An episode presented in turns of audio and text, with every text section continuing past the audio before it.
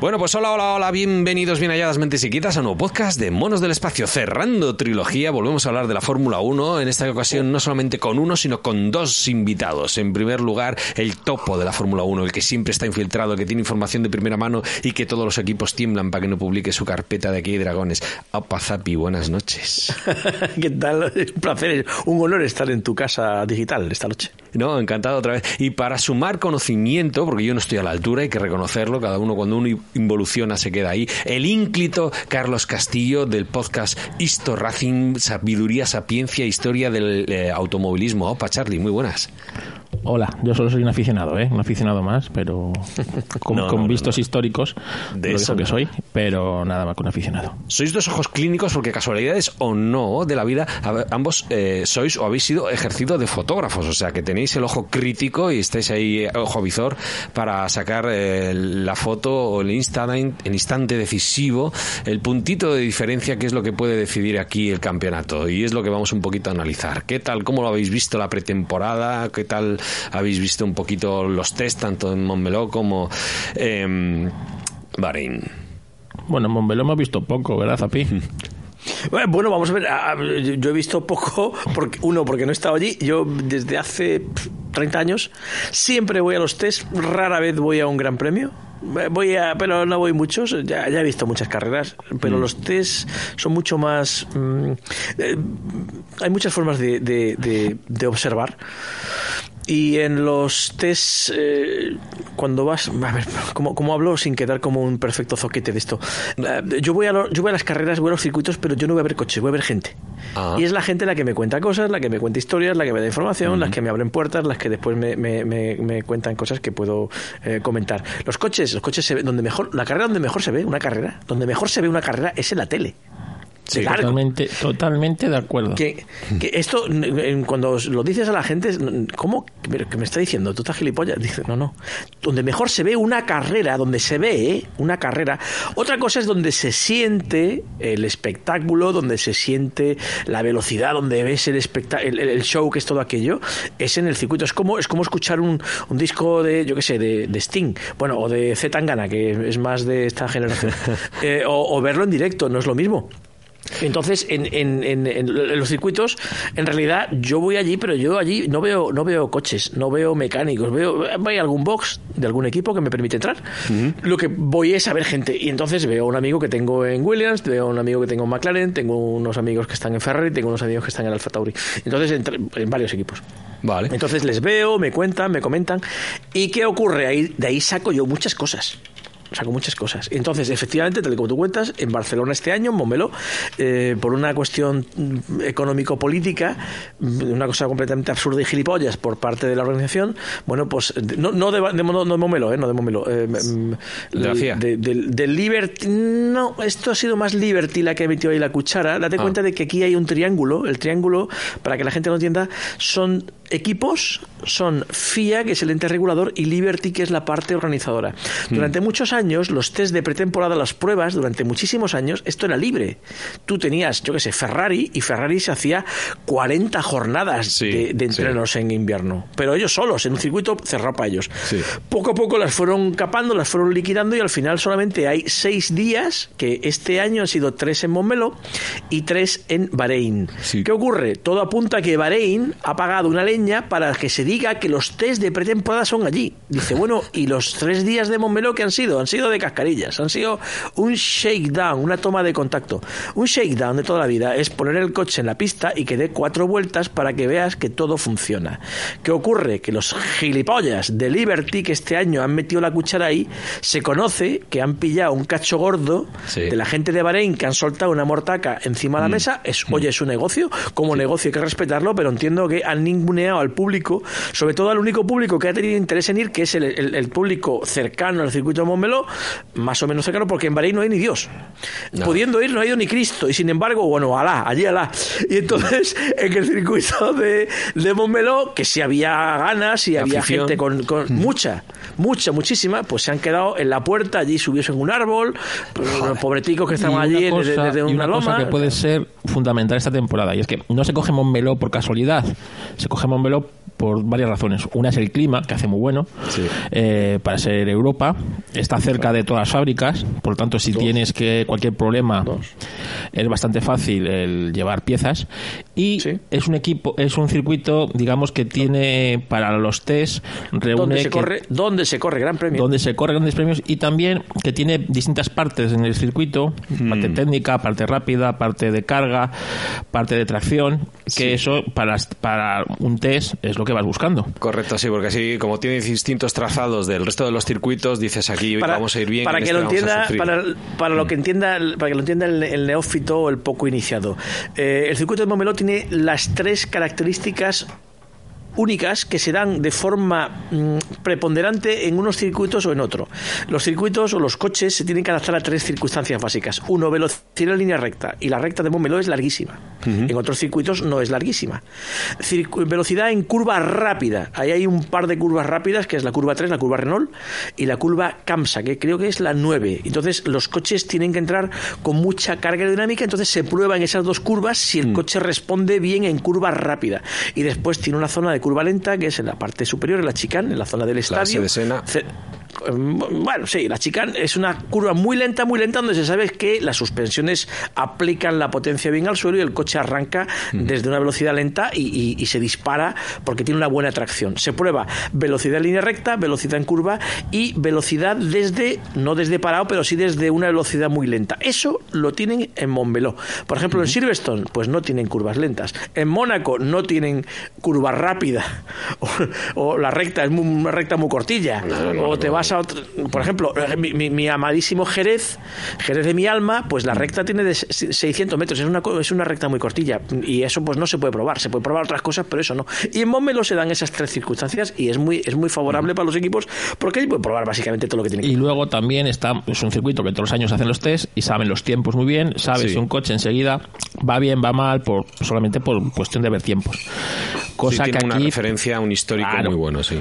Exactamente. Entonces aquí, y sobre todo este año, que es un año en el que ha habido cambios muy radicales, eh, yo creo que era muy importante el tener esas referencias sobre todo para los equipos, porque yo no sé, tú, Zapi, yo he visto los coches a medio hacer todavía.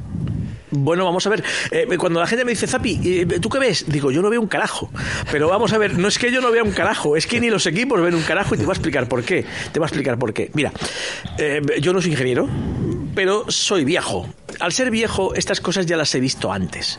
¿Qué es lo que he visto antes? Que un, un Fórmula 1 es una maquinaria terriblemente compleja que pasa por varias fases de test, de pruebas, antes de ponerse en, en pista para correr. Para correr. Sí. Entonces, eh, eh, seis días es muy poco. Esto se hace por un abaratamiento de costes, por recortar mm. gastos, por una serie de elementos de político-economía interna de la Fórmula 1. A mí me parece un mojón, porque en realidad uno, em, bueno, yo como espectador, que también soy espectador, aparte de observador, de periodista, de lo que tú quieras, eh, creo que es poco tiempo de pruebas. Mm. y segundo, date cuenta de que este año ha habido un cambio em, regulatorio tan monumental, gigantescamente grande, donde ha cambiado todo. He hablado con varios ingenieros de equipos y me dicen, mira, en los últimos 40 años, Nunca, 40 años, ¿eh? 40 años, nunca hemos tenido un cambio normativo tan bestial. Porque cambia la aerodinámica, cambia el peso, cambia el tamaño, cambia menos el motor, que es el mismo. Cambia la Cambian tan, tanta, cambian tantas cosas que tenemos que aprender tanto mm. que entiendo, entiendo que seis días dan para poco. Esto les hacía falta 12 o 15. ¿Para qué? No, no para, para que yo, yo esté muy contento en mi casa, excitado viendo los coches que mm. brillan, que, qué bonitos son y que Alonso y tal. No, no, no, no. Es que ni siquiera los ingenieros entiendo que son capaces de analizar en seis días todo lo que tienen que hacer. Hay una fase inicial en Montmeló en la que básicamente prueban que los coches funcionen, mm. básicamente. Y después hay una segunda fase en Bahrein durante las tres segundas jornadas, o sea, la jornada 4, 5 y 6, que se ha disputado pues hace una semana y pues una semana previa antes del Gran Premio de Bahrein, que es la primera carrera del, del, Mundial. en la que ya empiezan un poco a hacer tandas largas, a meterle más, más carga de combustible, a probar el resultado que dan con los neumáticos, pero resulta que hay tan cantidad de cambios, tal cantidad de reacciones exóticas.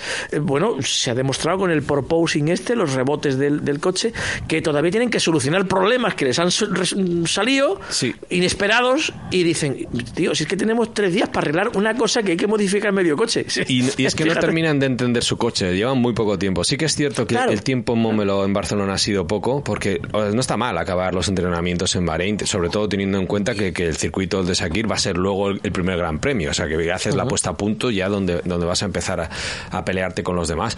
Pero también es cierto que yo, yo he visto cuando eh, explotó la rueda comisario sin, de, de- de un circuito FIA sin seguridad, sí, sin el casco y, a pecho descubierto, como quien dice, o sea que no... No, eh, no, no veo yo ese circuito como un circuito de pruebas, la verdad. Bueno, date cuenta de que eh, primero no es gran premio, entonces la seguridad y la organización no es la misma.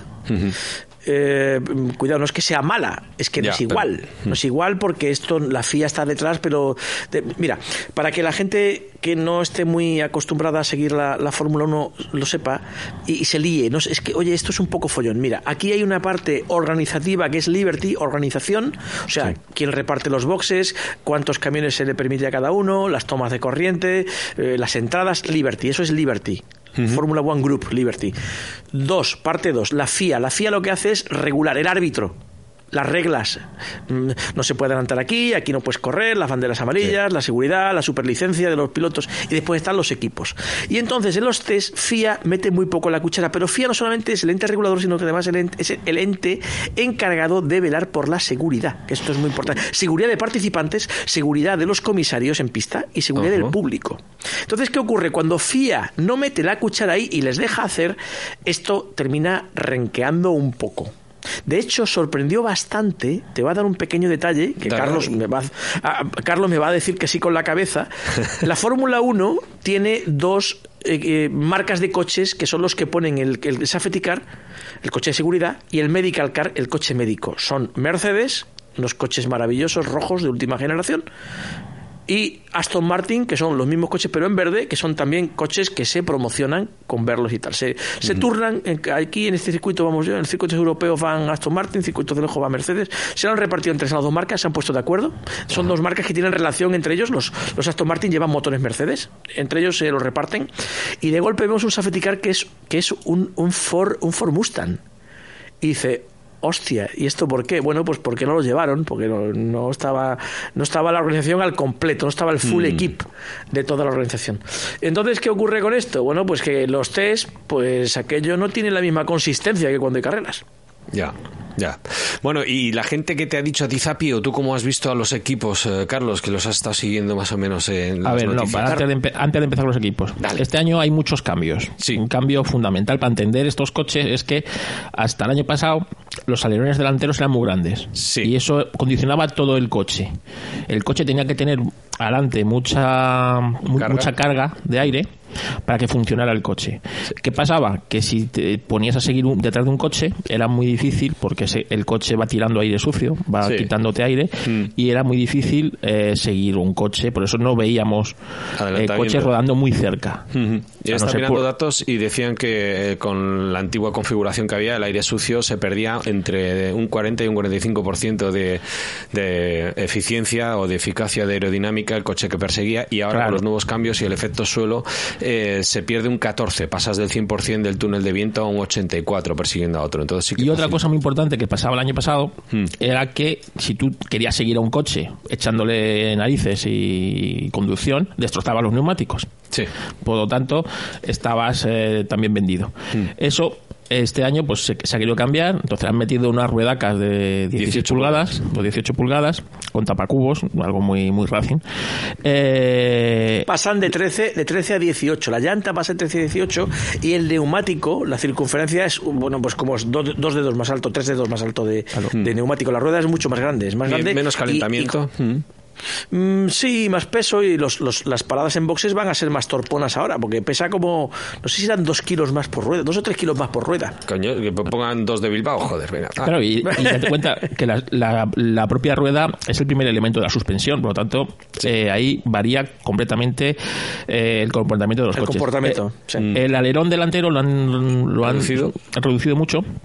Bueno, Y para cuidado, para- cuidado, ha reducido la eficiencia, La y la eficiencia. eficacia. El alerón es todavía más grande. O sea Sí, que claro. pa- parece una cosechadora ahora. Pero si os dais cuenta, está mucho más alto que los Sí. que iban este año Sí, pasado. sí, Y eh, para compensar eso, eh, los coches tienen efecto suelo. Y es decir, es que eh, hacen como una especie de ventosa. El aire circula por debajo del coche, tiene que entrar. el- y los efectos, distintos efectos, Coanda y Venturi, pues hacen que el coche se vaya a, a ir pegando. Esto para ganar eficiencia que haya eh, pues los coches rueden más pegados y luego también otra cosa fundamental claro al tener menos carga adelante eh, los alerones tras o el alerón trasero eh, es muy distinto al, al anterior entonces Y casi igual, y casi, igual- casi dos iguales, no, no cambia muy poco. Exactamente. Y bueno, también han limitado el tema de, de los eh, de los eh, los dashboard laterales y tal. Total, que hay unos cambios totalmente radicales Sí. en los coches y que hacen que esta temporada, pues eh, al principio todos partan con más posibilidades o más igualdad con respecto a otras temporadas. Sí, estamos. Porque el que dé con la tecla de, pues de, de todos estos cambios, pues hasta que los otros lo cojan, eh, pues puede tener una ventaja que al final del campeonato puede ser fundamental. El que encuentre el equilibrio. Lo que pasa es que sí que veo, aunque hay límite de presupuesto, sí que veo que eh, aquí el equipo, sé que el, el que más desarrolle, porque sí que van a empezar con más o menos a ciegas comparado con los demás. Han visto cosas muy distintas en algún equipo que, parecía que tenía dos coches distintos que, en los otros. Eh, estaban todos ahí probando con la aerodinámica y el efecto suelo, lo que comentabas tú, el, el movimiento del fin, ¿no? El marsopeo. Y estaban con parafina para controlar el flujo del aire, a ver por dónde coño iba, porque como está todo nuevo, están todos aprendiendo y tensiones para evitar flexiones en el suelo y demás. Pero es que yo creo que todavía no conocen sus coches y luego empezarán a ver cómo funciona uno, cómo funciona otro y a ver si puedes implementar lo que quieres copiarle del otro en tu coche, porque no, no tengo claro que Mercedes o los demás puedan copiar a Mercedes, etc. o a Red Bull. ¿eh? Es decir, hay cositas que aunque funcionen en uno no tiene por qué funcionar en el tuyo. Pero bueno, la gente, ¿tú cómo ves a la gente en los equipos, Zapi? ¿La ves tranquila, los de Williams, que de mis amores? ¿O les ves nerviosos? ¿O cómo ves a, a los equipos? ¿Te han No, dicho algo a la me, gente? me da igual lo que digan y lo que muestren. Eh, están todos inquietos porque Mm. no se sabe muy bien, no queda muy claro. Tú, tú me lees, me- mis, lees mis artículos y lo que ha pasado era muy previsible. Era que los equipos, mira, en los últimos años ha habido dos equipos en la última década Sí, sí. que han sido lo- los equipos que se han encargado de ganárselo prácticamente todo. Esos dos equipos son Red Bull y eh, Mercedes, Mercedes, sobre todo estos últimos. ¿Por qué han ganado? Pues te lo digo. Primero, porque tienen mucha pasta, punto número uno. Hmm. Punto número dos, porque tienen gente muy buena. Punto número tres, básicamente porque saben hacer buenos coches. Buenos coches. Entonces, cuando llega una reglamentación, decía algún listo, decía, vamos a. Estamos esperanzados en que la nueva normativa nos ayude. Perdona, la nueva normativa es la misma normativa para todos. O sea, ayudará al que sea capaz de hacer buenos coches y no ayudará al que no sea capaz de hacer buenos coches. ¿Esto qué quiere decir? Que tal y como estaban, lo que ha pasado es exactamente lo que estaba previsto y me lo has leído en artículos que he hecho y es quien hacía buenos coches han hecho algo bueno y quien no hacía buenos coches han hecho coches malos. ¿Quién ha hecho coches buenos los últimos años? Red Bull y Mercedes. Y Ferrari por ahí por ahí. Pues eso es exactamente lo que ha ocurrido. Bueno, hay que ver el primer gran premio, ¿eh? que nadie ha mostrado sus cartas tanto va a pasar, un poco al va a pasar despiste. eso. Va a pasar eso durante todo el año. El título va a salir de uno de esos tres equipos. Carlos, Claro ¿tú qué que si opinas? tú escuchas a, a Hamilton, parece ser que le han puesto un dos caballos en No, sí, sí, mira, mira. No, escucha, escucha, al- escucha, al engaño, escúchame, sí. escúchame, mira, escúchame bien. Mira, escucha, escucha. Un carajo. Me da igual lo que me diga Hamilton, me da exactamente igual. Yo te digo lo que va a ocurrir. Dale. El equipo, el equipo que ha hecho el mejor coche en los últimos 10 años no se le ha olvidado hacer buenos coches del año del año pasado a este. No, además, y además ha hecho dos. Ha hecho dos, es que ha Eh. hecho dos. Eh, Entonces, ¿qué ocurre? Efecti- efectivamente, ha hecho dos coches. Uno con unos pontones clásicos, entre comillas, o, o relativamente... ¿Qué, qué, qué ocurre? La fisonomía del coche, ahora, mm, el alerón delantero es casi, casi igual en, el, en todos los coches. El trasero es, es clavado, porque la normativa no deja retocar eso mucho. Y a mí usted, no se puede uno estar gastando pasta ahí en un alerón nuevo cada carrera. Se ha centrado todo en la parte central, de la, en, lo que es la panza del coche y en lo que es lo que rodea al piloto. Entonces, efectivamente, tal y como apunta Carlos de una forma bastante, bastante inteligente, y es eh, Mercedes en Montmeló eh, presentó un coche y en Bahrein presentó otro absolutamente revolucionario. ¿Por qué? Porque esos bultos, esos, eso- esa musculosidad que tiene un Fórmula 1 a los lados de donde va el piloto, lo que se llama los pontones, que es donde Sí. están los radiadores, presentó uno con radiadores en Montmeló y otro aparentemente sin ellos, aparentemente Sí. sin ellos en Bahrein. ¿Qué es lo que ha hecho? Bueno, pues todo apunta a que se han inventado algo traído de la industria aeronáutica, de los cohetes, que es capaz de eh, rebajar la temperatura de 2000 grados a 50 en, en un chasquido de dedos que se conoce que, bueno, han encontrado algo distinto. De momento, ¿qué ocurre? Que tienen que comprenderlo, porque cuando cambies algo tan radical dentro de un coche que además no vale todo lo que has aprendido durante los últimos años, no vale, me refiero a que no puedes aplicar un conocimiento reciente de forma directa, sí a la hora de desarrollarlo, Sí. no a la hora de tomar nota de lo que obtiene- obtienes con él. ¿Qué ocurre? El coche tienen que comprenderlo. Pero eh, a mí me da igual lo que diga Lewis Hamilton. Es, es el heptacampeón, eh, es un grande, enhorabuena, muchas gracias. Pero que dice, "Ey, no vamos a tener un coche para ganar, eh, déjalos ahí.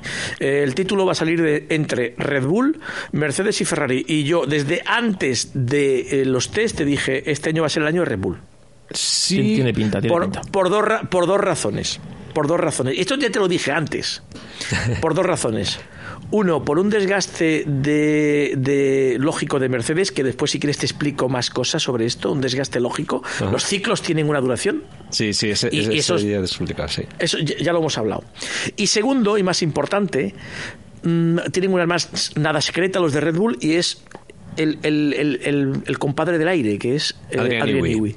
Adrian Newey, para que tú lo sepas, es un tipo que es, es como un Da Vinci, de, es un ingeniero jefe, es el que pare el coche, pero sobre todo su Mm. punto fuerte es la aerodinámica. Y este año, que la aerodinámica es completamente revolucionaria, Sí. la clave no es hacerla bien, sino hacerla bien antes que el resto. ¿Y qué pasa? tema.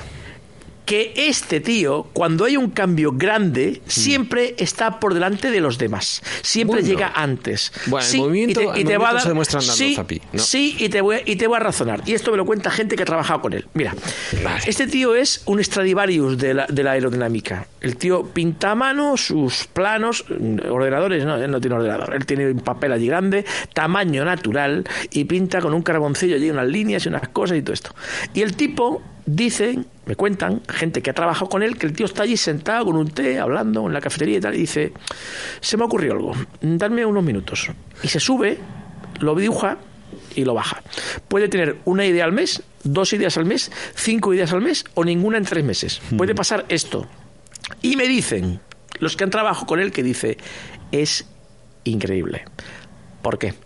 Porque el tío dice, vamos a ponerle unos cuernos en el morro que apunten para abajo, no sé, cualquier invento. Y alguien eso lo pasa a una pantalla de un ordenador.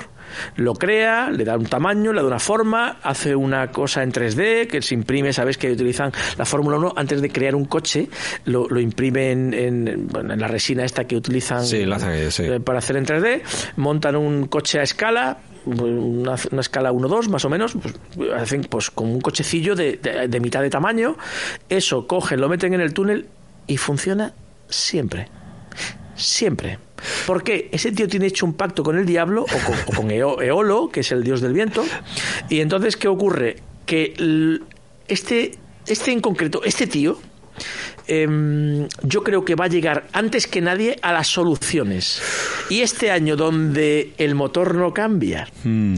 el chasis cambia poco y cambia mucho lo aerodinámico, lo mejor de este no va a ser que va a hacer un coche bueno, sino que va a hacer un coche bueno muy rápido. Esa va a ser la gran ventaja de Red Bull. No que sé, nadie te Carlos, extrañe, que- Carlos, que, nadie te extrañe, a- que no te extrañe que, es, que, que Red Bull gane las tres, cuatro primeras carreras. Dale, vamos a taparle. ¿Tú, tú cómo ves a, a- a Mercedes? ¿O opinas lo mismo ver, que, que Zappi vamos, sobre va- Red Bull? vamos a ver una cosa. No, opino, opino muy similar.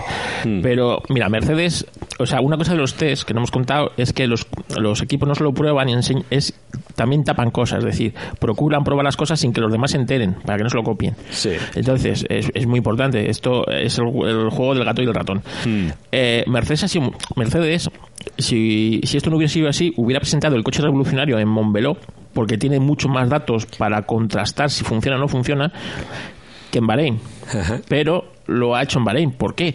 Porque ha presentado en Montbeló un coche, mm, digamos, normal, o como los, los otros, con los pontones. Y aquí eh, presenta el revolucionario y los otros se han truñado, han dicho, hostias, ¿sabes? Sí, que tienen estos que nosotros no tengamos, que han visto estos que nosotros no hayamos visto. Sí. Entonces, ahora tienen a la mitad de los, de los equipos intentando imitar lo que ha hecho Mercedes. Tantos en quiero el diseño. Coca-Cola de, de Mercedes para mi coche. Exactamente. Claro, entonces ya no solo es que tengas a la mitad de los, los otros ingenieros de todos los equipos trabajando en algo que puede funcionar o no puede funcionar, ¿sabes? A lo mejor ha sido un farol de Mercedes y eso saben que no funciona, pero ya tienen a los demás a los demás eh, entretenidos con eso y gastando recursos en eso. Sí, es buena idea, entonces- es buena idea porque al final dices, ya que he, he perdido tiempo y y dinero investigando esto, lo voy a enseñar porque recordemos que a los test pueden llevar lo que les dé la gana, como si quieren llevar una burra a carros, o sea, Claro. con que cumpla un poco la normativa luego para la carrera, pero bueno, lo, lo han presentado y ahora los demás es lo que dices tú, están zapando el tarro. La pregunta es, ¿van un paso por delante porque han descubierto algo más o menos revolucionario o no? Y hasta algo hay, el Gran Premio no algo sé. hay, pero, pero lo que dice Zapi es verdad, es que eh, Adrian Newey, que lleva 32 años en la Fórmula 1 más, eh, ha hecho ha sido padre de coches preciosos y maravillosos eh, que, que no han, que no eran pero eran coches muy especiales como eh, los Jordan 191 por ejemplo uno de los coches más bonitos para mí de la Fórmula 1 etcétera. Eh, eh, ha, seguido el camino, como dice Zappi, correcto, ¿no? Es decir, a lo mejor no es el revolucionario, pero es el que va a funcionar, sobre todo al principio. Donde va triunfa, ¿eh? Oyendo gente que ha trabajado con él, yo, yo no estoy en contacto directo, o sea, yo he escuchado podcast y tal para prepararme un poquito esto, y, y sí que decían que la ventaja la veían en Red Bull porque eh, los demás tienen, eh, con, con el reglamento, dice, se leen el reglamento, buscan el hueco, dice, y tienen 10 ideas, y de las 10 ideas, 4 o 5 son buenas, dice, pero es que Newey tiene 8 o 10 ideas, y dice, y 8 o 9 son buenas, entonces, claro, dice, joder, ahí- está, ahí está Entonces, para empezar, Me- está en un, me- en- me- en un me- equipo que perdonadme, no hay... per- perdonadme, pero me estáis dando la razón, cachondos. Sí, claro, Claro. no, sí, sí, pero sí, Claro, es que, pero es que- que vamos a ver, es que lo que hemos visto es un Red Bull muy superior. Añade, al- añade algo más, añade algo más, añade algo más. Hmm. Eh, el motor Honda, cuando empezó hace siete años, este año, Sí. fue un absoluto desastre. Sí, al principio El sí. segundo año fue una castaña. El tercer año fue malo. El cuarto año era digno. El quinto año estaba bien. Y el sexto año era un motor de puta madre. Este año, que nadie se llame a sorpresa si de golpe se convierte en el mejor motor de la parrilla. Mm. Ah, Hay una ah. cosita, hay una cosita, Zapi, que vosotros sabéis, estaban convocados 23 grandes premios, se ha quedado en 22, el asunto de Rusia, ha desaparecido un gran premio y eh, un piloto y un patrocinador, pero bueno, sin más. Eh, pero claro, la durabilidad, la fiabilidad, lo que estoy leyendo de los test, eh, Ferrari parece fuerte y son 22 grandes premios, eh. Ojo, cuidado, que eh, probablemente, aunque tengas el coche más rápido, si no tienes una regularidad, te quedas en la puzolana. Bueno, pero es que Ferrari todavía estamos a principio de año. A, eh, a Ferrari llegan las peoras a partir de agosto. es así, Zapi, todos los años han sido así. Las peoras de Ferrari son míticas. Entonces, eh, vamos a saber, vamos a ver si hasta agosto funciona el motor. Bueno, estamos hablando solo de tres equipos. A ver, ¿vosotros sois lo- los que veis como campeones o, o con más opciones al título? ¿A Red Bull, a Mercedes y probablemente ahí en, en la cabeza a Ferrari o añadiríais a alguien más? Yo creo que Ferrari Nadie ha hecho más. muy buen trabajo en el coche. Na- nadie más. El título, los dos títulos van a salir de ahí. Porque además Ferrari viene de, viene de abajo, es decir, viene, viene de abajo, por lo tanto tiene mucho mérito lo que han hecho. Sí. Han hecho un coche, para mí, del quizás del, el más bonito, eh, estéticamente. Ferrari, Eh, precioso. Y, y, los coches bonitos también van rápido, suelen ir rápido, ¿sabes? la belleza, la naturaleza funciona, ¿no? Eh, aquí, ¿por qué no? Entonces estamos hablando de eh, Max Verstappen, de Lewis Hamilton o de Carlos Sainz. Porque o apostáis por Leclerc cualquiera de los dos. Yo creo que están Leclerc, Leclerc sabe lo que pasa, que es que el año pasado hizo un año muy raro hizo un año muy raro. No lo tengo muy calado y se esperaba bastante más de él. Hay gente que está muy decepcionada con su performance eh, y bastante alucinados con la de Carlos Sainz, que ha salido el tío a hombros en publicaciones norteamericanas, británicas, diciendo el, verdadero valedor de, de Ferrari es este señor. Mira, mira, te voy a dar.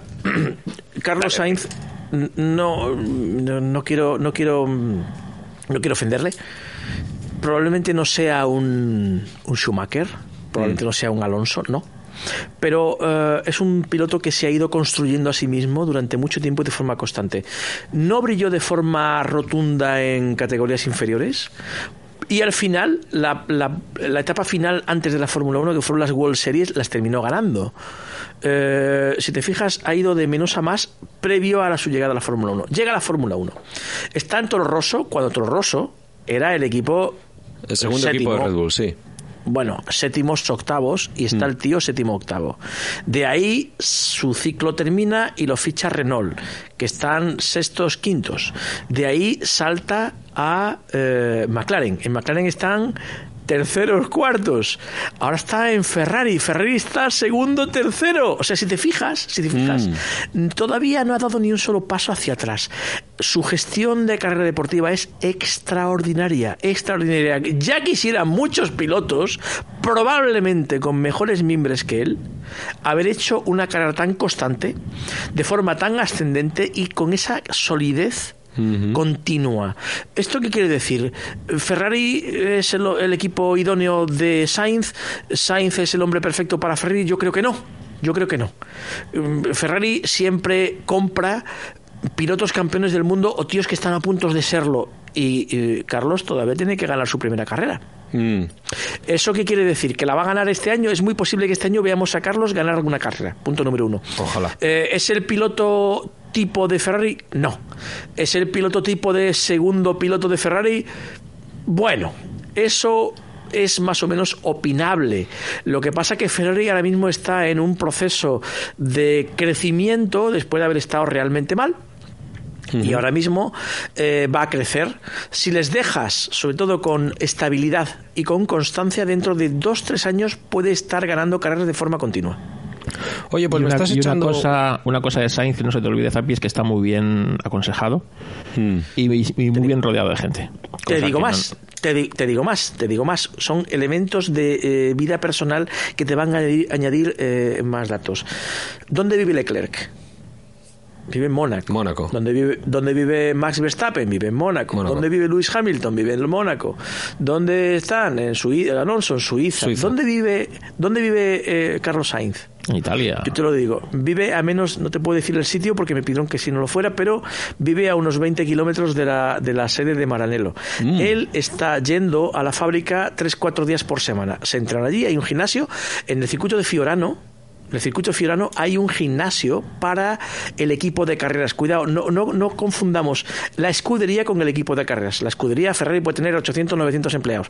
El equipo de carreras son 60 tíos, que son las 60 personas que tienen contacto directo con el coche, que son los que pueden viajar por normativa viajan más, pero los que tienen contacto directo con el coche son 60, ni uno más. Bueno, pues esos se entrenan en una especie de...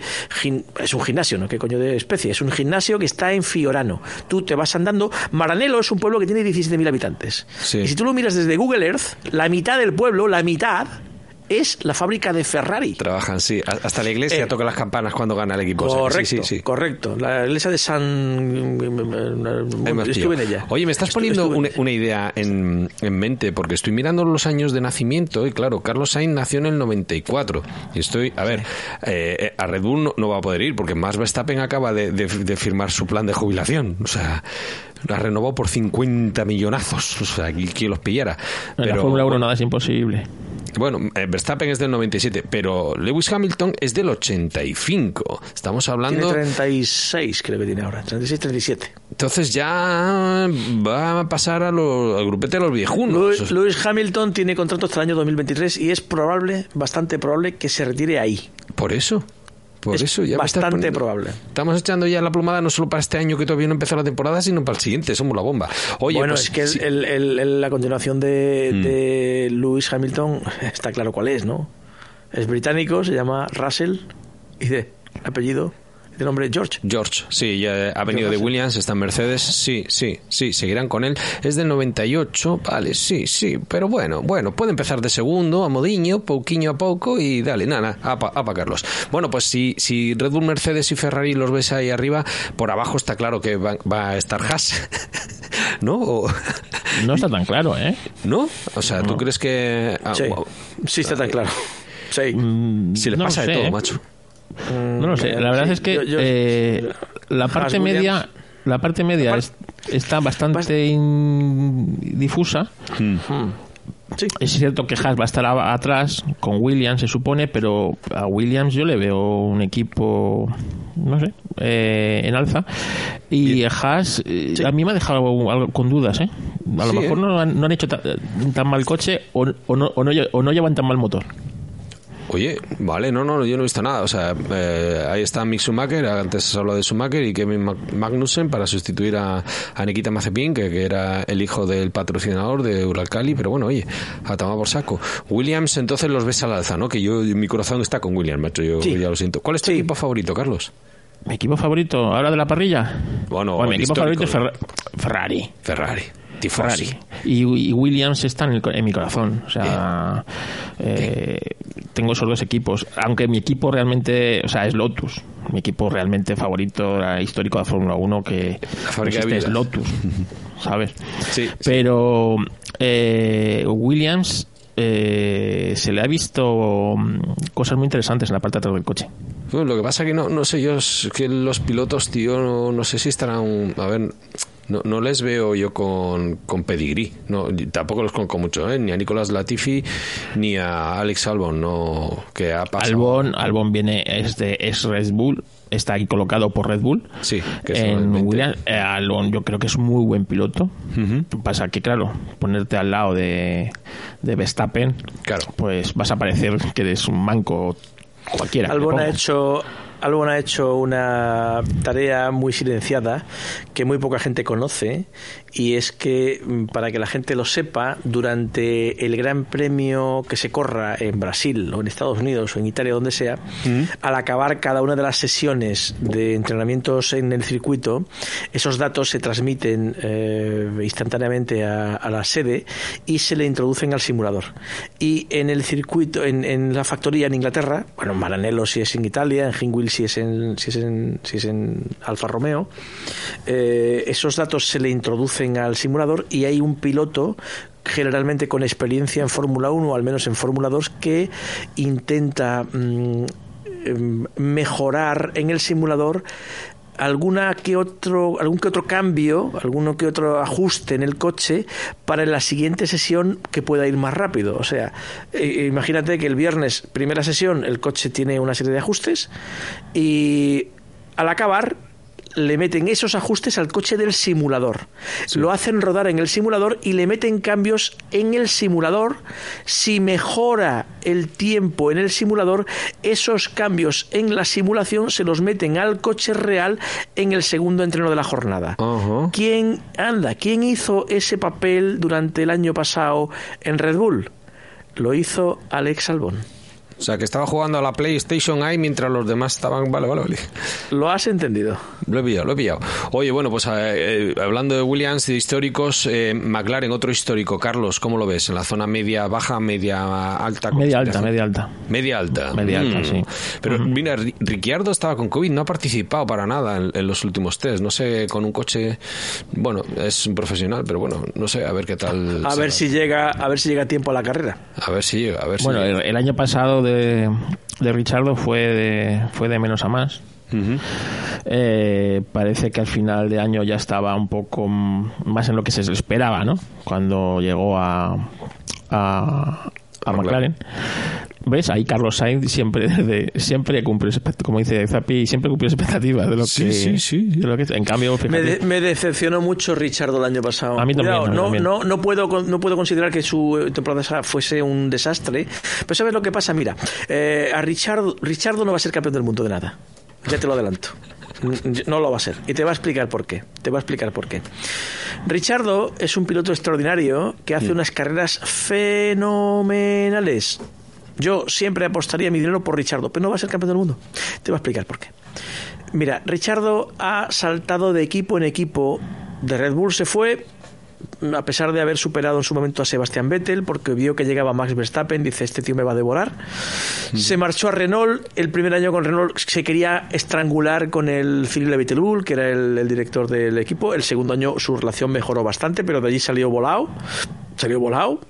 Eh, el tercer año termina en McLaren. Si te das cuenta, es un piloto temporero. Un equipo que quiere ganar títulos necesita varias cosas, cuatro o cinco cosas. Y una de ellas es un piloto fiable, un piloto ganador, un piloto campeón y un piloto de proyección. Yo creo que el mejor tiempo de Daniel Richardo ya pasó. Yo, no porque él no lo valga, sino porque las oportunidades que tiene, mira, no va a volver a, Renault, es muy raro que vuelva, a Red Bull tampoco va a volver a ir, en, Mercedes la han en Mercedes la han podido fichar y no la han fichado, y en Ferrari la han podido fichar y no la han fichado. Entonces, si te fijas, va a estar en equipos medianeros y sujetando el equipo de una forma decente y profesional, bien, pero resulta que llega comprado a golpe de talonario a Renault para que vaya a McLaren a aportar calidad y resulta que el que en principio iba a ser el segundón que era Lando Norris, le ha pasado la mano por la cara 20 veces. ¿Por qué? Cuando tú compras a un tío que ha ganado carreras hmm. y te lo traes de otra escudería rival directa, que era Renault, te lo traes, que además era tu proveedor de motores, era en aquel momento. Date cuenta que te lo traes, te lo traes para qué? Pues para ganar más y resulta que ganas menos. El año pasado, el año pasado, McLaren, el año anterior quedaron terceros y este año han quedado cuartos. Que nadie pierda de vista el detalle, ¿eh? Que sí, que sí, que han ganado carreras. Oye, enhorabuena, chapó. Pone sus cojones. Pero ¿sabes lo que pasa? Que, mm, mm, mm, dentro del título de, constructores, a nivel conjunto, han ido a peor. Ah, ah, ostras. ¿Nadie se ha dado cuenta de eso? Pues sí, sí, sí. Además lo, comentaste tú en el último que era el campeonato que realmente, a ver, aunque todos nos fijamos en el de pilotos, era el que más miraba. Oye, Alfa Romeo, que, que es todo nuevo, que han quitado a Raikkonen y, al, italiano, y está, ha vuelto ahí, ha venido aquí Valtteri Bottas y el nuevo, el chino, Wang Yusu pues para mí es el equipo que tiene que estar atrás luchando con los últimos puestos. Peleando con Haas, ¿no? yo lo he mirado y digo, joder, todo nuevo, demasiada novedad, no sé. Yo le veo peor que Haas. Peor, ¿eh? Teniendo mejor coche, ¿eh? Teniendo mejor coche. Pero le veo peor, quizá por, por el equipo que tiene. ¿El director técnico o el deportivo? Mm, eh, los pilotos. Eh, Botas no sé yo qué tal se va a adaptar de un coche que, que era Mercedes, ¿no? tal, a un coche que, pues comparable al Mercedes, es como, como, como, lo describe Hamilton, ¿no? Cuando baja el Mercedes, pues debe ser parecido. un, que no se tiene, que no se agarra, que no anda, que no, que tal. y, y entonces eh, porque de lo malo a lo bueno todo el mundo se adapta bien, pero de lo bueno a lo malo ah. te, cuesta, te, cuesta, más. Sí. Pregúntale a Vettel. Pregúntale a Vettel. Pregunta a Vettel. Y luego eh, el chino, es que el chino tampoco ha demostrado gran cosa. En no, no, en la sí, tampoco. Ha ganado en Asia, pero en Europa no. no es un mal piloto, pero es un novicio que está llegando y tiene que aterrizar. Mira, mira. Tú quieres ganar títulos, yo te digo cómo se hace. Es muy fácil. Es súper fácil. Súper fácil. Primero, presupuesto de equipo campeón. Esto aplíquese a alguien que todavía no hemos llegado ahí, ¿eh? La técnica del 5, dale. El, el, eh, el coche azul y rosa. ¿eh? Ah. El coche, estoy hablando del, coche azul y rosa. Vale, vale, vale. ¿Vale? Quédate con esa, con esa em, em, referencia al coco. Em, eh, ¿Qué hace falta para ganar un, título mundial? Es muy fácil. Está chupado. Te hace falta, uno, el mismo presupuesto o más que el equipo que esté ganando a día de hoy. Punto número uno. Punto número dos, el mejor ingeniero jefe que puedes conseguir, o uno de ellos. Hmm. ¿Eh?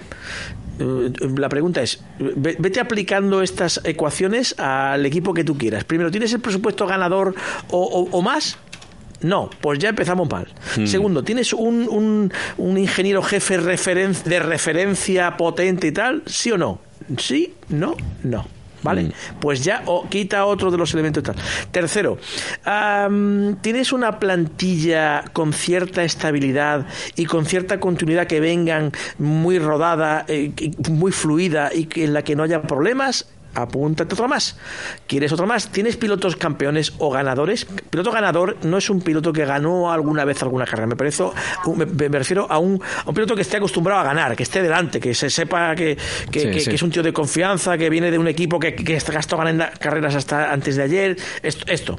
Em, y, y- y tercero y último, que viene enlazado, o quinto y último, que viene enlazado con lo anterior, con lo primero, y es, ¿ha, ha- ha tenido tecnologías de, de- de ultimísima generación que no tienen el resto y que son capaces de desarrollar gracias a ellas un coche superior? Me refiero a un túnel de viento nuevo, un simulador nuevo o aparatología interna nueva. Sí, o software, sí. Un factor diferencial de O, categoría. ejemplo, eh, Mm. Exacto. Entonces, la pregunta es, eso se lo aplicas a quien tú quieras. La pregunta es, Alfa Romeo, ¿tiene presupuesto de equipo campeón? No. No. Bien. ¿Tiene un Adrian Newey, un Aldo Costa, un... eh, Christian el- Horner? es- No. Un Christian, no, no, Christian Bueno, ah, Horner no, no, es perdón. es- no, no deportivo, sino técnico. Sí, tiene, tiene, no. Un Andy Green, por ejemplo, no lo tiene. No. ¿Tiene una tecnología de la Virgen que no tenga nadie y tal? No. ¿Se ha comprado un túnel de viento nuevo como el que se ha comprado, eh, el que está comprándose McLaren y creo que Mercedes estaba teniendo otro? No. ¿Se ha comprado un, un- un simulador nuevo, cojonudo, como el que tiene ahora Ferrari o el que creo que está montándose ahora Red Bull? No. No. Bueno, pues entonces, mm, eh, ¿tiene pilotos ganadores que vienen de ganar carreras, que están calientes los tíos, que no están acostumbrados a descorchar champán cada fin de semana y tal? No. Pues ya está. Pues, pues ya está. Pues ese es el resultado que van a tener. Tú Pues vas nada. quitando de ahí elementos de calidad hasta que al final llegas al resultado. Yo- es, es así de sencillo. Hmm. Yo, mira, yo no soy adivino. Yo no tengo ni puta idea de quién va a ganar el domingo que viene. Yo sospecho quién puede ser. Sospecho. Ya has dicho. Pero ya, sí. qué, pero qué ocurre, qué ocurre. Es relativamente fácil prever lo que puede ocurrir con bastante fiabilidad. Vale, A mí, vale. me, han, me han querido fichar, te lo cuento alguna vez, me han querido fichar un par de veces casas de apuestas. He dicho, ¿por qué? Por- Porque siempre aciertas. bah, Yo, yo veo las tendencias. Pero las tendencias es muy fácil razonar cuáles son. Y en base a esto que te cuento, más o menos, puedes saber cómo le va a ir a uno y cómo le va a ir a otro. Ujú. Pues bien, oye, hablando de tendencias, ¿cuál es la tendencia de un clásico, Carlos, tú que controlas de historia? Aston Martin, ya lo ha mencionado Zapi, con Vettel y con Lance Stroll. ¿Cómo los ves? Pues mira, si respondes a las mismas preguntas, te van a salir todas no. ya, pero hombre, joder, es la zona Vale. media, media baja o media con aspiraciones. Yo creo que es media por aspiraciones. Tienen dinero. Mm. Eso sí lo tienen.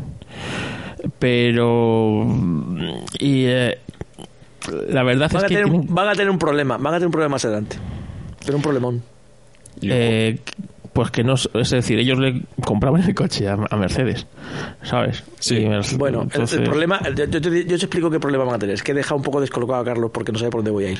Dale. Mira, eh, hay un tío ahí que se llama Lawrence Stroll, que es el padre de Lance Stroll, que, que es, que es un señor multimillonario, tiene 8 mil millones de pavos, Joder. tiene cerca, tiene cerca de 70 años y dice este tío que es rico, que es rico, que es rico pero no es idiota, ¿eh? que es rico. Y Dice, mire usted, yo tengo 70 tacos, he vendido la mitad de mis empresas, el tío es uno de los accionistas grandes de Tommy Hilfiger, de, de Michael Kors, de ropa, de bolsos y zapatos de tacón, de estas de mujeres y tal, y tiene un- una pasta, tiene un circuito del de Mont Tremblant de, de Canadá, es un circuitazo que es un- un- un- tenía eh, él, él fue el dueño, creo que lo ha vendido.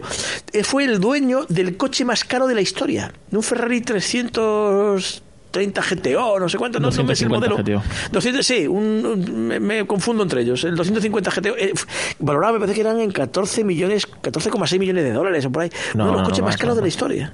Mucho bueno, más, entonces cuando, cuando, él cuando él lo compró, cuando él Ah, lo bueno, compró, cuando lo cuando pues lo sí. 14,6 creo que pagó y después creo que se ha vendido por 27 o por 28, no sé, o sea, una, una locura.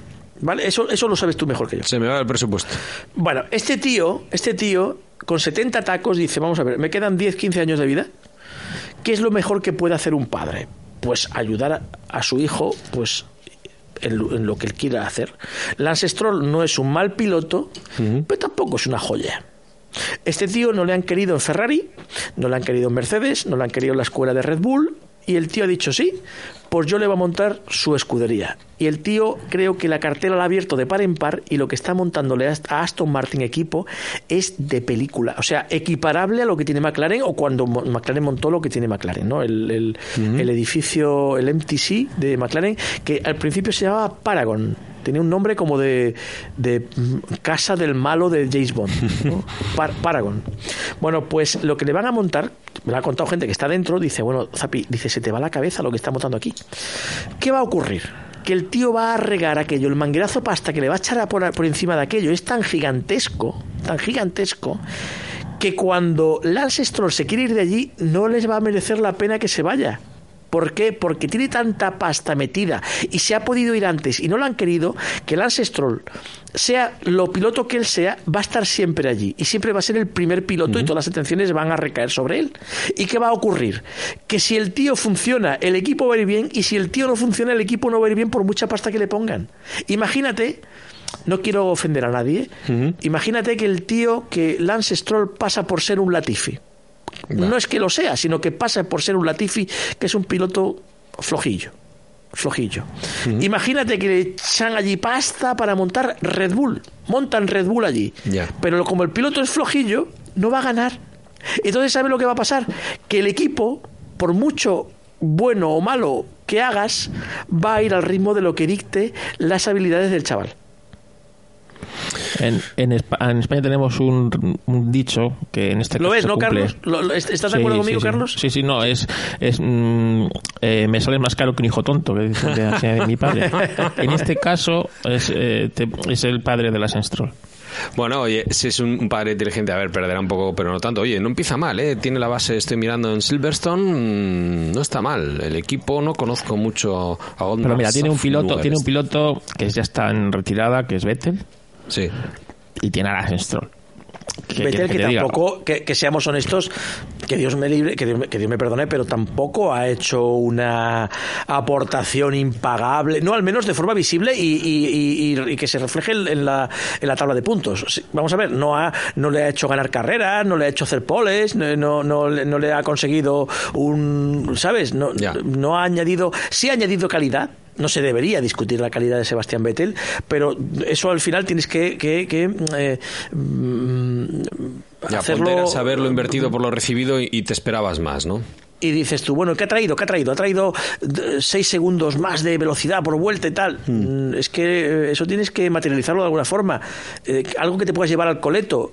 Y Aston Martin pues está en la zona media de la tabla tirando para abajo tirando para abajo. y es que lo malo de, de, de, de Vettel, que es muy buen piloto, pero que pero que está ahí, ¿no? Es decir, eh, no ha aportado nunca en sus cuatro campeonatos, no ha aportado, eh, ha puesto él la cosa diferencial y el hecho es que dos de ellos los disputó Fernando Alonso con un coche muy inferior, con muy, pero muy inferior. ¿eh? Sí, sí, correcto, correcto. Y, y, realmente los ganó más que más que Vettel los ganó el equipo el equipo Red Bull sí los dos. Sí, porque siempre salía adelante. Así de claro, o sea, tenía coches. No, y que, y que eran dos coches contra uno y que mm. eh, Ferrari caía, en todas, mm. en todas sus trampas. Las cosas como son, ¿no?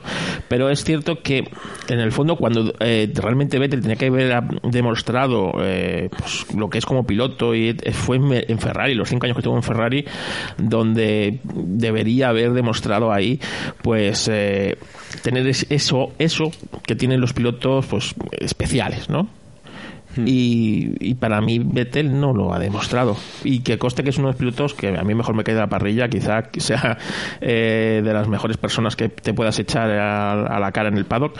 Y, pero siempre le faltará eso, ¿no? Será hmm. como. Es el cuatro veces campeón del mundo, así un poco. De aquella, como, como por accidente, ¿no? Como se podría decir. Sí, tenía coche, tenía un coche muy superior y sí que es cierto que respondía cuando el coche respondía. Pero bueno, yo lo que decías tú, en Ferrari adelantamientos con un coche que estaba a la par, no, no lo he visto. Oye, Alfa Tauri, mm, ¿gama media pura o, media baja? No, media pura, media pura. Es que yo les veo muy bien Alfa Tauri en la zona media y yo creo que es que también eh, Red Bull se ha dado cuenta que le y Honda, ¿no? Que le, que le conviene tener un, o sea, un, un coche Honda como lo más rápido posible. Hace, hace un par de años metieron ahí mucha pasta, ¿eh? Y les conviene, ¿por qué? Pues porque le- más datos, cuando estás arriba, eh, las est- puedes eh, restarle puntos a tus rivales.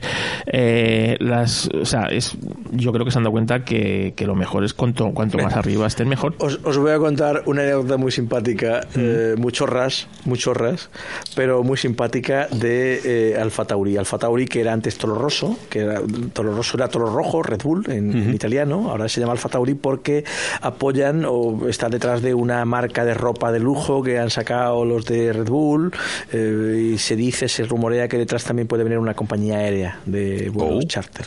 Sí. Y entonces Alfa Tauri, la sede está en Faenza. Faenza está, bueno, pues... eh, Italia. eh, otra, otra cachondada. Está muy cerca de Ferrari, de Maranello. Y entonces cuando tienen que volar, eh, los dos equipos vuelan juntos. No lo sabíais esto. vuelan juntos, Ferrari y Alfa Tauri vuelan juntos. Entonces cogen un avión, no sé, un Airbus A320, yo que sé, el pequeño este de 150 pasajeros. Eh, perdóname la, la, la- la imprecisión. De esos 150 pasajeros, pues la mitad van del pasillo hacia la izquierda y de la mitad del pasillo a la derecha. Bueno, pues la mitad de la- del avión es roja y la otra mitad es, es blanca y negra o blanca y azul marino, que es el, el equipo. Se reparten los vuelos para ahorrar y la mitad del avión es de Ferrari y la otra mitad es de Alfa Tauri. Viaja, vuelan juntos cuando tienen que volar en, en- en el lote. Y entonces salen todos desde el aeropuerto de Bolonia, que es el más cercano. Ah, y entonces, el, el, eh, otra cosa di- divertida, la gas- ¿de, qué, ¿de qué marca es la gasolinera más cercana a la sede de Alfa Tauri? ¿A que no lo sabéis? Cuando los, ¿no? los trailers... No, ¿qué va? Cuando los trailers de Alfa Tauri salen allí, el último sitio donde echan gasolina o gasoil, donde es? Echan en una Repsol.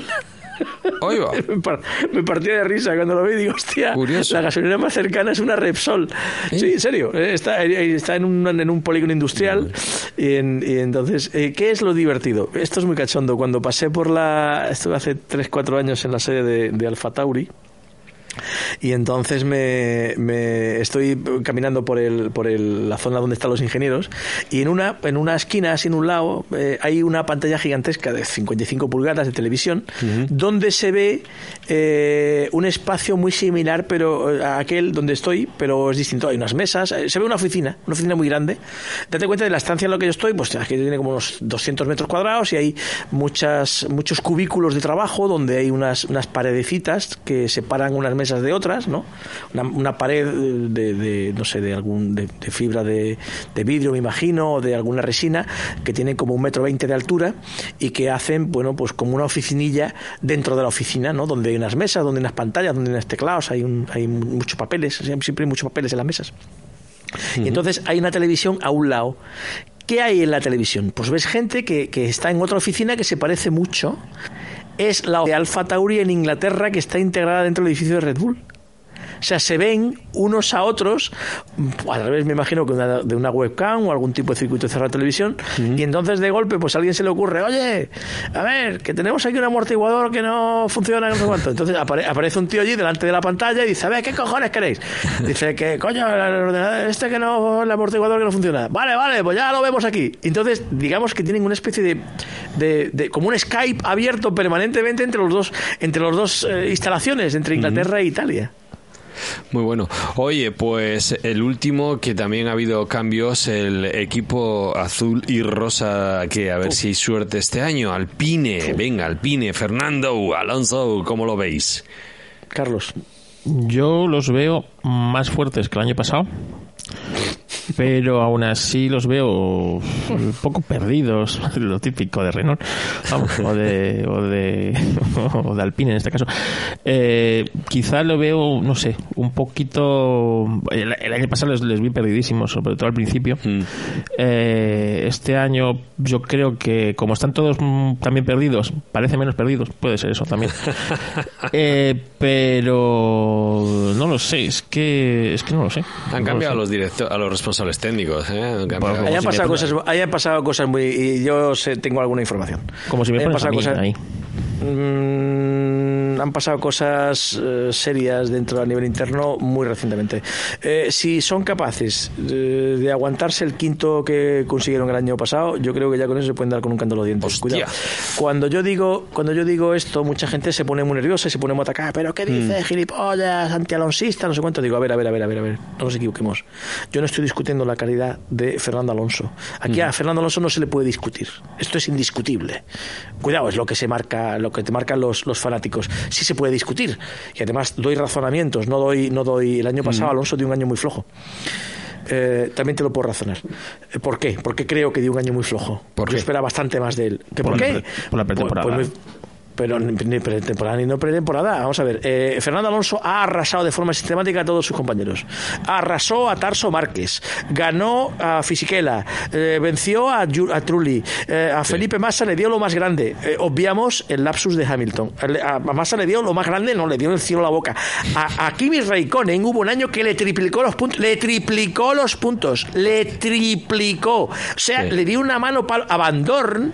Directamente lo mandó a la fila del a la cola del, del desempleo. O sea, lo mandó con un. Me parece que fue un 20 a 0, un 21 a 0. No sé cuántas carreras hicieron aquel año. Les ganó en le ganó en todas. En todas. Y llega Esteban Ocon, mucho respeto a Esteban Ocon, pero todavía tiene que demostrar que es capaz de ganar títulos Esteban Ocon. Y un tío con 32 victorias y dos títulos lo empata. Lo empata. Lo empata. Ostras, eso, que Dios me perdone, pero eso no es... sali- Mira, te digo, lo- lo y esta frase es imbatible y es alguien con 32 victorias, con más de, con casi 20 años de experiencia en la categoría y con dos títulos y dos Le Mans, tendría que haber marcado una diferencia. Y la diferencia no estaba en ninguna parte. Por eso creo que Alonso hizo el año un año el año pasado lo hizo hizo un año muy flojo. Y que no me digan no es que se operó de la boca mira a mí me, han- me han operado de la boca y yo he estado jodido tres días.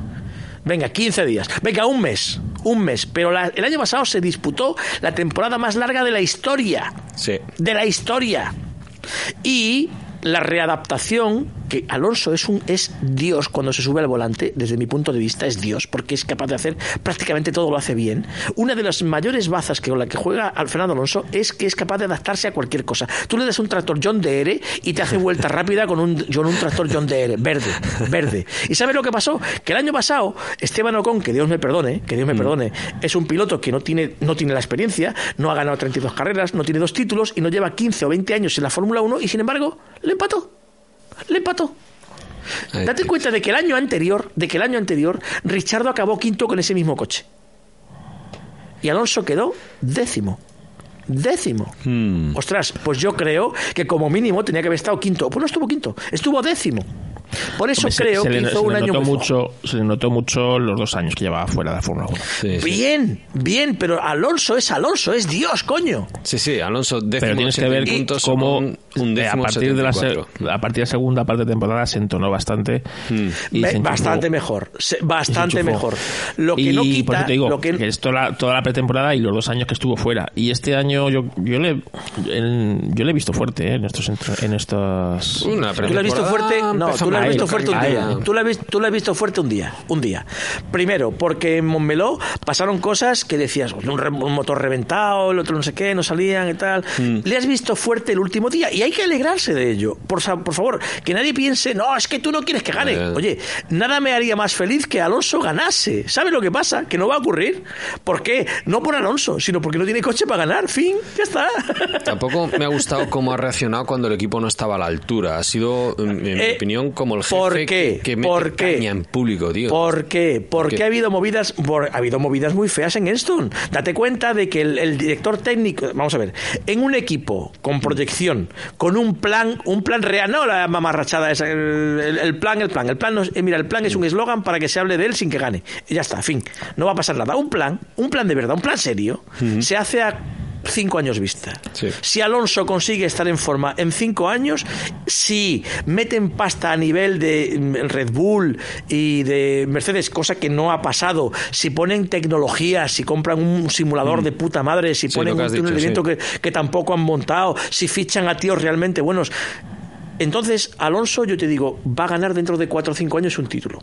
Te digo así, sí, puede hacerlo. ¿Sabe lo que pasa? Que no está ocurriendo. El director técnico del equipo, el Marcin Buskowski, salió con el rabo entre las patas hace un mes. Además, en, que además, en el comunicado se ponía muy claro, cesan su actividad de forma inmediata, que se vea claro que lo hemos echado, echado. El director, el Ormat Schaffnauer, este que nunca me aprenderé cómo cojones se pronuncia, lo han fichado hace 15 días. ¿Tú crees que un equipo que tiene proyección para ganar, ¿tú te imaginas que Christian Horner lo despidan a 15 días de empezar la, la, la primera carrera? ¿Qué ocurre? Ahí ha pasado algo muy feo, muy feo, muy feo. Y me han contado cosas que no les voy a contar, da igual. Nada, a la carpeta. Pero a nivel interno, a nivel interno, lo que ocurre es que eh, el equipo tiene que estructurarse, tiene que buscar un equilibrio, tiene que encontrar la fluidez interna que creo que no tiene. Ha llegado Luca Di Meo, ha echado a gente que le sobraba, ha echado a Lempros, a Lempros ha dicho el, mo- el motor se va a romper, Bo- boca chancla, boca chancla, va, po- a los tres días va y se le rompe. Ostras, pues tenía razón, era Lempros. Entonces, por eso, por eso creo que si eh, Alpine es capaz de mantener la quinta plaza, ya, ya se puede dar con un canto en los dientes. ¿Por qué? Porque para estar quintos, date cuenta que por delante van a quedar seguro, seguro, seguro Sí, sí. Red Bull. Ferrari y Mercedes Sí. o Red Bull, Mercedes y Ferrari probablemente bueno, por uno de esos de esos de estas y seguro seguramente McLaren seguramente Mm. seguramente McLaren entonces de entrada Alpine va a quedar como como me- como mejor de sus mm, sueños más lúbricos quintos que es lo mismo que el año pasado y lo mismo que el año anterior. Eso es lo que va a ocurrir. Va a ocurrir eso. Mejor, te re- si eso no ocurre así, te regalo mi coche en noviembre. Véndelo en octubre. Bueno, ya sabes por qué y además te lo he razonado. No es un pálpito que yo tengo, es que yo creo en el plan. Mira, tío, no vete a tomar por culo. El plan no es, es, un- es un mojón. El plan no existe. El plan es una forma de hablar, de que se hable de ti sin que ganes. Enhorabuena, puta madre. A nivel de marketing está que te cagas. Está de puta madre. Es un inventazo low cost. Son solamente seis letras las que se cambian en un alerón trasero y todo el mundo habla de ella. Incluso se van a hacer camisetas, se han hecho ya. Pues ¿sabes lo que pasa? Un plan de verdad se hace, como te he dicho, mucha pasta, mirada a largo plazo, fichar a gente muy buena, comprar un túnel de viento que te cagas, poner un simulador único como el que se ha comprado eh, Ferrari en una empresa eh, Hydrodynamics o no sé qué Dynamics, en una empresa inglesa. Eh, si no tienes eso, no estás a la altura de los que están ganando. Y si no estás a esa altura, no les vas a ganar. Es así de sencillo. Es súper chu está chupado. Está chup Yo te digo instrucciones de Zapi, de Virutas. Ahí las tienes, plus. Y además, todas las que las siguen son los que ganan. Y los que ganan han seguido ese camino. Ya está. Bueno, siempre hay una rara avis o todos cometemos errores. Han fichado a Pat Fry, que tiene una experiencia de la hostia. No, estaba ya fichado y le han elevado de papel. sí, ascendido, le han sí. ascendido. Pero Pat Fry, cuidado, siendo un genio, el interesante ahí no es Pat Fry. Es Andy Green, que es un tío que probablemente el Otmar Snaufer se lo robe a Aston Martin. Ahí sí que pueden ocurrir cosas. Pero ¿sabes lo que pasa? Que Andy Green va a llegar hoy. Y llega hoy y como pronto, como pronto, como pronto, va a empezar a diseñar el coche del año que viene como pronto. Y generalmente un jefe de diseño empieza a currar no a un año vista, sino a dos años vista. Probablemente el coche de 2024 sea un coche de puta madre si lo hace ese tío. 2024. Si Alonso está ahí y consiguen hacer que el motor un Renault experimental, partido con el NV, el, el- el turbo y todo esto y tal, termina funcionando, no se le rompe y da una potencia digna, date cuenta de que el año que ha pasado el Renault era el peor motor de todos. El peor. ¿Tú qué te crees? ¿Que de golpe hacen chas, chasquean los dedos y el No, coche no, ya, no. ya funciona? No. ¿por qué? Porque eso lleva tiempo y pasta, pero sobre todo tiempo. Sí.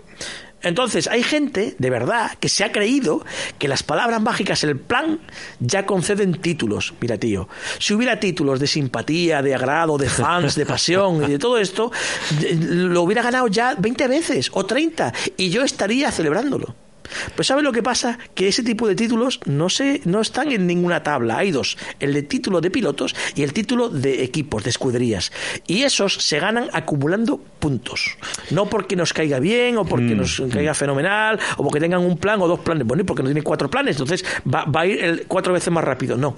Se hace en base a una serie de eh, mejoras eh, a nivel interno en el equipo, de un desarrollo, de una tecnología que no tengan los demás, de un- de ese tipo de cosas. Y eso no pasa de un año para otro. Pues Carlos, tío, tú que ya has estrenado tu primer rally como copiloto, porque no te vas preparando como compañero de la F1 de Fernando para marcar el camino en Alpine? ¿Cómo lo ves? No, o sea, yo, yo, o sea, estando bastante de acuerdo con lo que, con lo que dice Zapi, eh, Esto no es una opinión lo que yo he dado, ¿eh? Eso es un razonamiento, cuidado. yo opino, yo opino en, mi, cuenta de Twitter que tiene cierta popularidad, yo opino muy poco. de goma. Yo, la mayoría de las preguntas que me hacen, digo que no lo sé. Eso no lo hace nadie. Yo esto no lo sé. ¿Por qué? Pues no lo sé. No tengo criterio para esto. Pero para esto que sí he razonado, sí tengo criterio. Y he dado un razonamiento. Yo puedo estar equivocado, ¿eh? Puede estar muy a equivocado. Ver, el año pasado era un zarrio el, el Alpine, de, un mojón, vamos, pero mojonazo. Este año no te voy a decir que no sea menos mojón, pero con el comparado con el resto, quizás están es, es un mojón como nosotros o, similar a los otros o están tan perdidos los otros como los de los de Alpine ¿sabe? entonces tienen esa ventaja. Pero sí es cierto que es difícil que mejoren ese quinto puesto por lo que ha dicho Zapi los, los, tres primeros están dados ya. Eh, posiblemente el cuarto eh, también el cuarto también. Como mínimo. Bueno, cuidado, puede ser que a lo mejor mm, Mercedes la haya cagado en el diseño y se Yo sé que yo dudo, ¿eh? O Ferrari, o Ferrari se desinfle. o de Claro, no, puede que Ferrari se desinfle en mitad de la temporada y McLaren, gracias al motor Mercedes que tiene, pues termine tercero como terminó hace dos años. Mm. Puede ocurrir esto, puede ocurrir esto. Lo que no va a ocurrir, sería muy raro, es alguien que ha empezado con, con, dudas, con muchas dudas, con caras largas, con problemas dentro de la escudería, con un motor que es completamente nuevo. Los motores de esta generación son motores muy complejos que a todo el mundo que estrena motor les da problemas a todos, a todos. Entonces, Renault, gente que son muy buenas, son muy trabajadores, son gente muy seria, que vienen del peor motor de la parrilla y que mete mucha novedad, ese motor, ya te digo, que les va a dar problemas seguro, seguro durante por lo menos, por lo menos hasta verano. Fíjate, hasta, hasta el verano. De ¿Sí o no? ¿Sí o no?